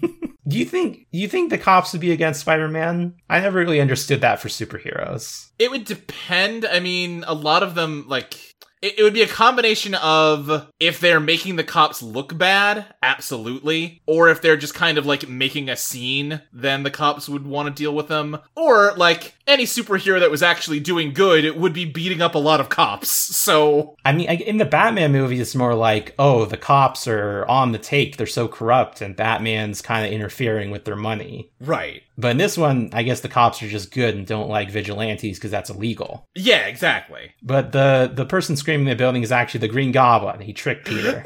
It's so fucking funny. There's just a person draped in like a lacy blanket. it seems like just a screaming old woman. And Peter reaches out and then the green goblin flips around. It's so good. one of the good Spider-Man quips, Green Goblin says, "Have you thought about my deal? Are you in or are you out?" And Peter says, "You're out, out of your mind." Yeah. Uh, the goblin throws some uh, not bombs. They're like shuriken boomerangs, and uh, Sam Raimi has to let us know that he has seen The Matrix. Yeah, they do do bullet time here. This is a post-Matrix film. I'm not gonna necessarily blame Sam Raimi for that. I can very easily imagine like a studio being like, "Hey, what if you put like a Matrix scene in though? The kids love those." I mean, yeah, it's it's it's a cool scene and it works with Spider-Man. He does limbo under one of them in slow motion, like exactly like the Matrix. Yes, that is that is just from the Matrix. Uh-huh. you know, as as we're branching out to doing like superhero movies, Neo is a superhero, right? Um, He he flies like Superman. yeah, they do directly compare him to Superman. I think maybe we can talk about the Matrix movies someday on this podcast. Yeah, I'd, I'd be open to talking about the Matrix. you know let, let's get a let's get some of the more like direct like comic book superhero stuff out of the way first but i feel like we can add that to the list of someday Yeah, that that can be on the list. yeah But uh, Peter gets cut by one of the boomerang things. Yeah, he gets like a gash on his arm. Yeah, he ends up knocking the goblin back and they kind of both get away. Now it's Thanksgiving dinner time. And yeah, Norman's here. Uh, he's finally meeting Mary Jane. He says work was murder. Yeah, which I like. I love Hannibal lines like that. Yeah, uh huh. oh, no wonder you love Hitman so much, because that's nothing but that kind of line. Exactly. The entire script is made out of that kind of line. uh, Norman finally meets. There's Mary Jane here, Harry, Aunt May, Norman, and Peter's not here yet. Norman finally meets Mary Jane and just immediately hates her for no reason. You can see it on his face. Is it, I guess, is it because she can see that she's poor? No, I think it's because uh, she's hot, and that instantly means she's a floozy. Is She's a, she's a gold digger, just like Right. Norman's wife. Yeah. But then, like, what, who who could Harry bring that he wouldn't hate? Um, like a business uh college student. Yeah, I guess so. Yeah. Uh, but also, yeah, he would probably kind of hate anybody his son brought because he hates his son. Yeah, this is this is Norman's lowest point. Yeah. Uh, they hear something upstairs and are confused because they don't think Peter's home. He like broke into his bedroom to change for Thanksgiving. Uh, and they all like go up to check, but he's stuck to the ceiling. Ah, but one drop of blood from that cut falls on the ground, and Norman sees it. The way this whole Thanksgiving scene is shot like a horror movie is so good. Yeah, yeah. I, you know, we've been overall very positive on this movie. I'll say this stuff is not as good as like the uh homecoming scene with the vulture and Peter in the car together, but it's it's similar and it's like the same vibe. yeah, Norman is more menacing than the vulture. Yeah. Uh, but yeah, Peter uh, comes in the front door. He's yeah, he had to beat an old lady with a stick to get this can of cranberry sauce. Yeah, when they come upstairs to check if Peter's there, he sticks himself to the roof so that they don't see him, but one drop of blood falls behind Norman, and with his super soldier senses he can he can see it. Right. And he's just hmm, huh, hmm. Uh, but he, you know, doesn't see anything else. Uh, they all sit down at the table, and Aunt May brings out all the food. She sets the pan of yams next to Norman, who immediately tries to dig into them with his fingers. And she slaps his hand. And he looks at her like he's gonna murder her while he licks his fingers. it's not even. like- then he starts sharpening the knife menacingly. Like the normal version of the scene would be he was like digging into it with a spoon and she slaps his hand because they haven't said grace yet. But he's just going with his bare hands into the casserole. In the beginning of Resident Evil Village, Uh-huh. uh, Ethan Winters' wife makes some soup. Yeah. And Ethan Winters just tries to like stick his bare hand into the soup and she slaps him away. Why do men in media keep trying to eat like non finger foods with their bare hands? I don't know. Aunt May notices Peter has a cut because he's bleeding very noticeably into his shirt. Yeah. And he gives an excuse that he got clipped by a bike messenger on the way here. But Norman, oh, he knows that he's the Spider Man. I like that Norman figures out that he's Spider Man, but Peter doesn't figure out that he's the Green Goblin. people like Mary Jane should be able to figure it out. So people are just dumb in this movie. They're a little dumb. He's acting very weird. In Spider-Man 2, is she surprised when she finds out? Oh, uh, buh, it's been a. I mean, she kind of figures it out at the end of this movie, right? Yeah, that's the But implication. then I think she just kind of says like, ah, no, I must have been imagining things. You know, the the stealth game guard thing of, oh, must have been the wind. Yeah, I guess things are like that sometimes where y- y- looking back on it, you'd be like, oh, this moment, this moment, this moment. But Right. until you know, you don't know. Yeah, man, I. I don't know how you would make it good, but now I am imagining a video game where you're a superhero, but instead of being focused on, like, you know, the stuff superhero games tend to be focused on, it's all just about maintaining your secret identity and it's like a stealth game. Yeah, that'd be really good. Like, yeah, Peter Parker's Thanksgiving dinner simulator. Someone make that for me. You have to sneak into Thanksgiving without anybody noticing. Ah, you forgot to patch up your cut. You're beat to shit from a supervillain fight. Your clothes, your Sunday best are upstairs, but everybody else is downstairs having drinks. What do you do? Uh, Norman has to suddenly leave, and Harry kind of goes out to to try to stop him. Yeah. And that's when he gives his big speech about how Mary Jane just likes him for his money. Right. I, I like that in when it's the shot of Harry and uh, Norman talking, he's talking with kind of a low voice, but then it cuts to them in the apartment and he's like shouting the same dialogue. Yes, everyone can clearly hear them. These are paper thin walls. I think the door's open. Is the door open? It's like cracked open. Like it's not all the way closed. Yeah. Uh, but yeah, then yeah, Norman having realized that uh, well, yeah, like Mary Jane uh, storms out crying. Thanksgiving is ruined. Um, but uh, then it cuts to Norman talking to the Green Goblin helmet. He's like on his hands and knees in his study, crawling towards the helmet, just like propped up on the edge of his chair. I love this scene so much. It's very good. It's like, yeah, the goblin is telling him, like, you've got to strike at his heart. The cunning warrior attacks neither the body nor the mind, Norman. Wah! They make me believe that the mask is speaking. They do, yeah. Just through editing and performance. Yeah.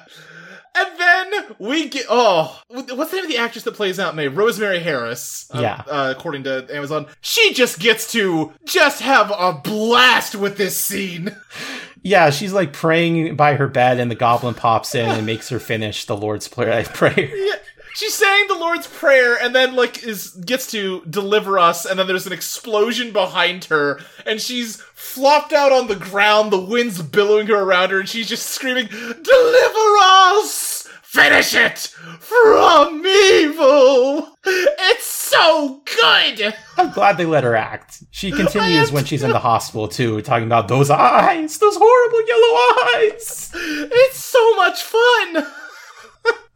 Yeah, Aunt May doesn't get a ton to do in this movie besides be sad aunt. I think she gets a little more in the sequels, right? Um, I think so. I don't know. Th- That one scene, the Deliver Us from Evil scene, is uh, enough for me. yeah. I, you know, ugh, I really, I like uh, Marissa Tomei just fine in the Spider-Man movies.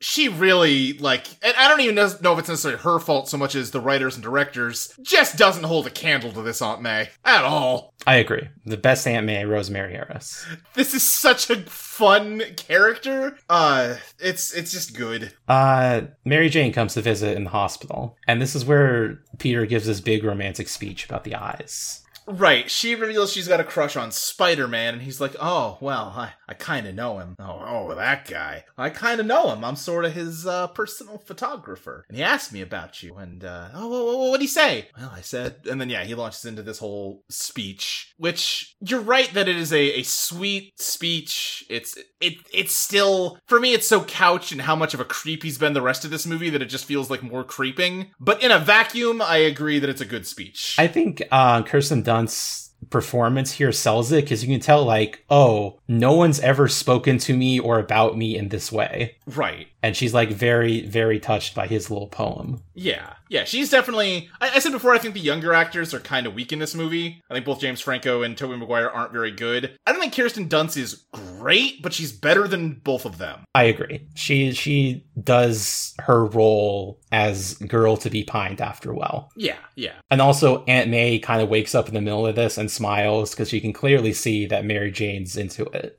right. Uh, and he, she like reaches out to hold Peter's hand right as Harry's coming in, which he immediately has a look of like, hey, whoa, whoa, whoa, what's going on here with you holding the hands? But like. Peter's uncle died less than a year ago, and now his aunt is in the hospital after being attacked by a like serial killer madman. Her holding his hand supportively is really not like anything. Like that, of course she is. Yeah, but Harry's Harry's a piece of shit. Yes, totally. And then yeah, he comes home to their ridiculous mansion. The, the mask in this shot is the one that is the craziest to me. It looks like a Zora from like the uh, the old Zelda games. Yeah, What is this fucking mask? Where did you get this even? he loves masks. What can I say? Clearly. Uh, and Harry's just like, well, Dad, you were right. Women are all bitches, just like you said. But that's not Ugh. even what he he said that she was a gold digger. So her going to Peter isn't even him being right. Yeah, no, it's not even what Norman was saying. Uh, but he mentions that, oh yeah, she's in love with Peter, which gets Norman's attention because he's looking for ways to uh, emotionally destroy Peter Parker. And now because Harry has given them this crucial information, he offers him a hug and says, "I haven't always been there for you, but I'm sorry, I will be now." Yeah, then it cuts to Peter and May in the hospital. Uh, he's like fallen asleep studying on like next to her bed, and I don't know, it's just a sweet scene with the two of them. And she's talking about how the first time Mary Jane moved in when he was six, he Yeah. said, "Oh, Aunt May, is that an angel?" And that everybody knows that Literally everybody other than Mary Jane knows. So please, Peter, just talk to her already. For God's sakes, put us all out of our misery. Uh, y- uh, what I like is he's she says like, "Oh yeah, Peter, it's super obvious. Everybody knows you're in love with her." And then he freaks out because he realizes that means the Green Goblin knows that he's in love with her. because that's the lesson of this movie is you can't be in love because of the curse of Spider-Man. Yeah, so he tries to call her to check on her, but the Green Goblin's already got her, and uh, yeah, setting her up in a classic supervillain death trap. You got a, a car full of kids on one side, Mary Jane on the other side. This is why you can't be a hero because some lunatic will give you a sadistic choice. Save the woman you love or the car full of kids. or suffer the children. Uh, and yeah, in classic superhero fashion, Spider Man simply saves them both. Yeah, it doesn't seem like it'd be that hard to save them both. Yeah, I mean, Spider Man's uh, two like powers are strong guy, very agile. Seems like you gotta space him out more. Yeah, he he saves Mary Jane first, then he web then he grabs the like cord holding the kids, and he's trying to just hold them under the bridge until a ferry comes under the bridge to catch them. Yeah. Which is good. I like that the like there's just these random people that are helping out. Yeah, that's one of the things that I really like about this movie that most superhero movies, especially these days, don't do right is that they make it, they show how, like, yeah, the people of the city have, like, this weird, complicated relationship with Spider Man, but at the end of the day, like, yeah, they see that he is, like, a guy doing his best to do the right thing, and he, like, encourages them to, like, do that with him. Yeah, and he's also like working in the city he lives in. He's not say Yeah. going to Lagos to go kill a terrorist. Right, yes. Yeah, like the the fucking the whole thing is he's trying to hold everything up while the Green Goblin attacks him, but then everybody on the bridge just starts throwing shit at the goblin uh, to distract him, and it's a very corny scene. It's a very like rah rah America scene, uh, rah rah New York scene after 9-11 happened, where they're all like, "Hey, you can't mess with New York. We all stick together." But for all that, like, yeah, this is what superhero movies should be about. Yes. For as corny as it is, this is what I want to see. Yeah, community coming together to help Spider-Man save the kids. Yeah, it's it's the one thing I keep hammering on from like Winter Soldier, the fucking scene of the one guy in the room who even with a gun to his head like refuses to not do the right thing because of Captain America. Like M- the MCU needs so many more scenes like that and like this. And it's not that hard to do. You, it doesn't take up that much time. No, not at all. Uh, but yeah, the a- after the crisis is averted, the Goblin uh, ensnares Peter and flies them to an abandoned building for their final showdown. It's a pretty like bloody knockdown, drag out fight for a while, and uh, Peter is like winning, and Norman takes the helmet off to show who he is. He's like, "Oh, you saved me from the Green Goblin's influence inside me, Peter. Oh, thank God. Oh boy." But secretly, he's trying to kill Peter with the glider while he's distracting him. Peter's big line is is the goblin says, "You're like a son to me, Peter. I'm I'm I'm the father. I could be a father to you." Peter says, "I have a father. His name was Ben Parker." And then he dodges the glider that ends up killing Norman instead. Yes. And Norman, it kind of hits Norman right in the dick. Yeah, it did it did cleave his dick. You know what? The RoboCop montage didn't have Peter shooting a bad guy in the dick, but here it is here. I love that just before it hits him, there's a shot of him standing up like in a different pose than he was standing before, and he says, Uh-huh. "Oh no." I think he just goes, "Oh." Like, Oh. oh. fuck, I didn't think this through. oh, this was real stupid. What's wrong with me? And then his final words are, Peter, don't tell Harry. Yeah. Uh, and then we cut to, yeah. Well, no, uh, he takes Norman's body back to the mansion, and Harry sees him, like, dropping the corpse off. And he's like, What What did you do? What did you do? James Franco's not a very good actor in this movie. Grabs a gun out of the dresser. yeah, but too late. Spider Man's already gone. Just like, how'd you know that gun was there, Harry? like, you know exactly where the gun in your dad's bedroom is? Maybe we just have to assume there's a gun in every drawer in that mansion. I guess so. I'd believe it. Either a gun or, as we'll see in the next movie, like a really ornate dagger. Yeah, at Norman Osborn's funeral, Harry swears that Spider-Man will pay, but Peter, you're you're the only family I have left. It's a dramatic irony. It is. It is. It's good. Yep. And then while they're at the the cemetery, Peter goes to uh, visit Ben's gravestone, and Mary Jane decides that over the uh, you know grave of his dad is a great time to explain to Peter that she loves him. I, I mean, sure, why not? Ah, you know, I guess so. Uh, yeah, she's talking about how like, oh, when I was when I was trapped up on that bridge, I wasn't thinking about Spider Man. I was thinking about I really hope I'd live long enough to see you again. Um, and they kiss. And then Peter, you know, uh, a- ain't that just the the core irony of Spider-Man? He's finally gotten what he wanted, but he knows he has to give it up for the greater good. Ah, I, he doesn't have to do that though. He's just choosing to. yeah. I I feel like the ending of this movie is um, helped out a lot by the fact that they made a sequel to it. Yes, I agree. Like if this if this movie stood in a vacuum, I would think this ending sucked. But as the like jumping off point for like continuing the romance between them, it's good. This is my gift. This is my curse. I'm Spider-Man. Shut the fuck up, nerd. You don't like his his little uh, Greek tragedy speech? ah, not really. Because like you said, I just don't buy that. Like, oh, I'm I'm I have so much pain. Ugh, I'm Spider Man. Like, no, I don't. I, c- no, shut up. The girl that I've been pining after for 12 years just told me that she loves me so much and made out with me Yeah, but I can't because I can't reciprocate because then the Green Goblin will get her. yeah. The next Green Goblin, which it, she, the Green Goblin would target his friends too. Right.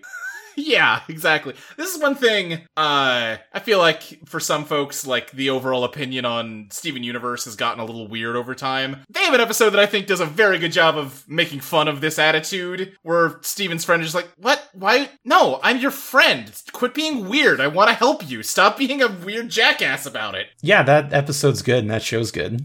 Yeah. Well, any final thoughts on Spider Man, Luke? I think that's a pretty good movie. Uh, I, I I mainly think the romance is really iffy in most of it, even if a couple scenes do work. And if you could improve that, and if Toby Maguire was a better actor, this would be a really fantastic movie. As it is, it's got so many fun bits. J.K. Simmons is great. Willem Dafoe is great. Rosemary Parker's great, uh, and yeah, I I had more fun watching it than I have most of the movies we've watched for this show. What grade would you give it? I'm thinking somewhere on like the B plus A minus line. I'll go A minus. I'll be nice. I was gonna say that too. It's exactly as good as Age of Ultron. oh, it's so much better than Age of Ultron Why is that? because Age of Ultron's a bad movie.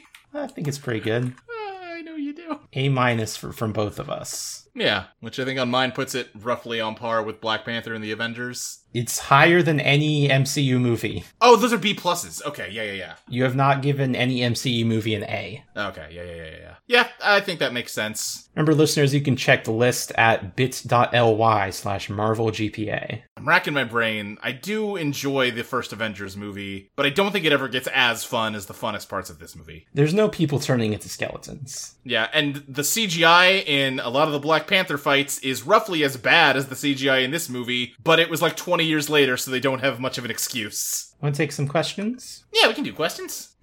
Big Challenges asks Is the ideal version of Peter Parker an awkward nerd? Um, probably, right? That's kind of the thing of him. I it's not actually that much of a thing in the comics. Like he's he's like that in the beginning, but then he quickly becomes kind of a cocky asshole, Sure, yeah, that's true. which also kind of happens in this movie, but he gets over it quicker. Right. it's like you know it's like the captain america thing of uh, a weak man gains power does the we- does the weak man understand the value of power or does he become a cocky asshole I remember, I don't know how much I've invoked my dad's fascinating film opinions on this show in the past, but I do remember he was just instantly turned off by this movie. I don't even think he's oh, ever watched it because, well, they made Spider Man like a high schooler, and that's not what Spider Man is. He wasn't in high school that long in the comics, no.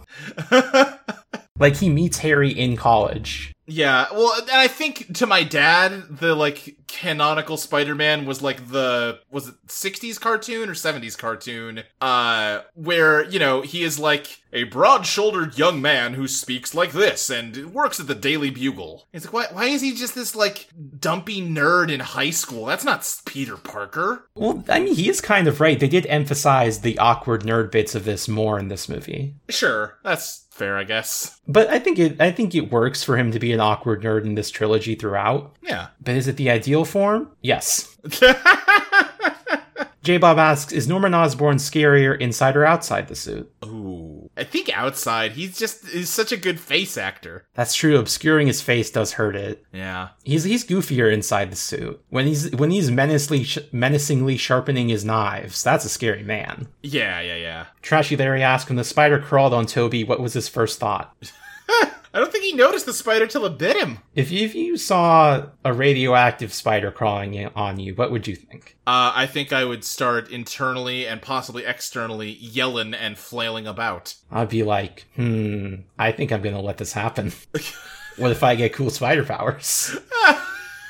I'm never letting you near any kind of spider. Mallory asks, am I justified in labeling this a Thanksgiving movie? I guess so. You know, uh, there's a Thanksgiving dinner scene and a scene that is basically the Macy's Day Parade. The whole third act of this movie is set within Thanksgiving and the day after. Yeah, it's like Thanksgiving weekend. It's it's more Thanksgiving-y than the average movie. Michael Healy asks, Luke has some experience with Power Rangers from TWA. What are his Yeah. thoughts on people comparing the Green Goblin suit to a Power Ranger suit back in 2002? Weird Al did that. Oh, that's true. He did in uh, uh, the Billy Joel parody. Ode to a superhero. Right, that's what it's called. Uh, yeah, I mean, it does look like a tokusatsu villain. The thing is that that's good. Yeah, I agree. People, I remember the beginning of the MCU, people are like, ah, yes, finally, they're not ashamed of the comic bookiness like they were in those old Marvel movies. Yeah, this movie is way less ashamed of being a comic book than the MCU. Well, I guess the only thing with that is in the comics, he is just a goblin man not wearing a suit. But also, Sure. wearing the suit is fine. It's hard to be uh,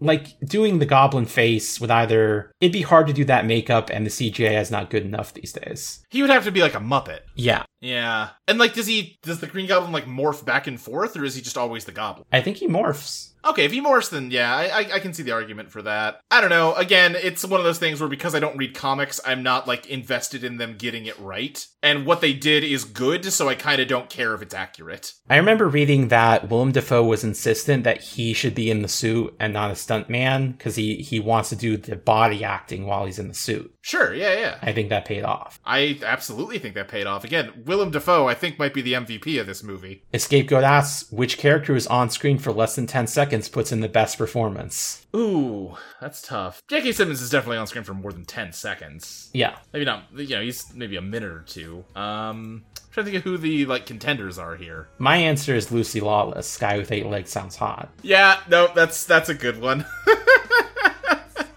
Although she does say guy with eight hands, not eight legs. Yeah. Yeah, there's there's a lot of short performances that are just like terrific, but I, I'm having a hard time thinking of other other than what you just said. You know, performances that are that short. The, the angry uh, diner cook that's Mary Jane's boss is he's pretty good. I, my mind went to like Bonesaw's groupies who were taunting Spider Man about how they're going to tear off his Yeah. eight legs. Oh yeah, they're really good.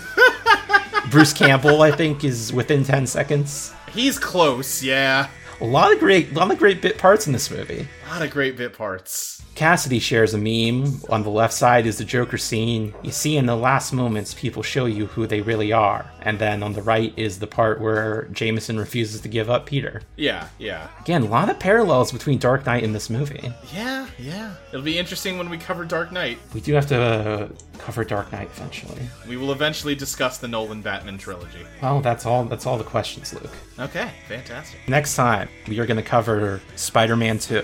Doing that one, the one that people say is the best one. People do say that's the best one. I that is my memory of it, but we'll see. I think Spider-Man 3 is the best one in my memory. I like I said, I don't think I've seen that since I saw it in theaters, and at the time, I was just so like, ugh, they made it so goofy. Not understanding that these movies have always been goofy, and uh, it's probably uh, very good that it's as goofy as it is, but I would need to watch it again to know. Here's the closing joke. Okay. Why is Spider-Man so good at comebacks?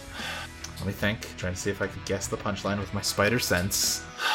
Look at it comebacks. I don't know. What, what, what is it? Because with great power comes great responsibility. Okay. Okay. Y- y- Responsibility? No, no, I, yeah. I, I, I accept this punchline. It's, fu- it's funny joke. Okay, bye. No, I acknowledge the punchline. And they say that a hero can save us. I'm not gonna stand here and wait. I'll Uh, hold on to the wings of the eagles. Watch as we all fly away. And they're watching us. They're watching us. As we all fly away. And they're watching us. They're watching us as we all fly away. And they're watching us. They're watching us.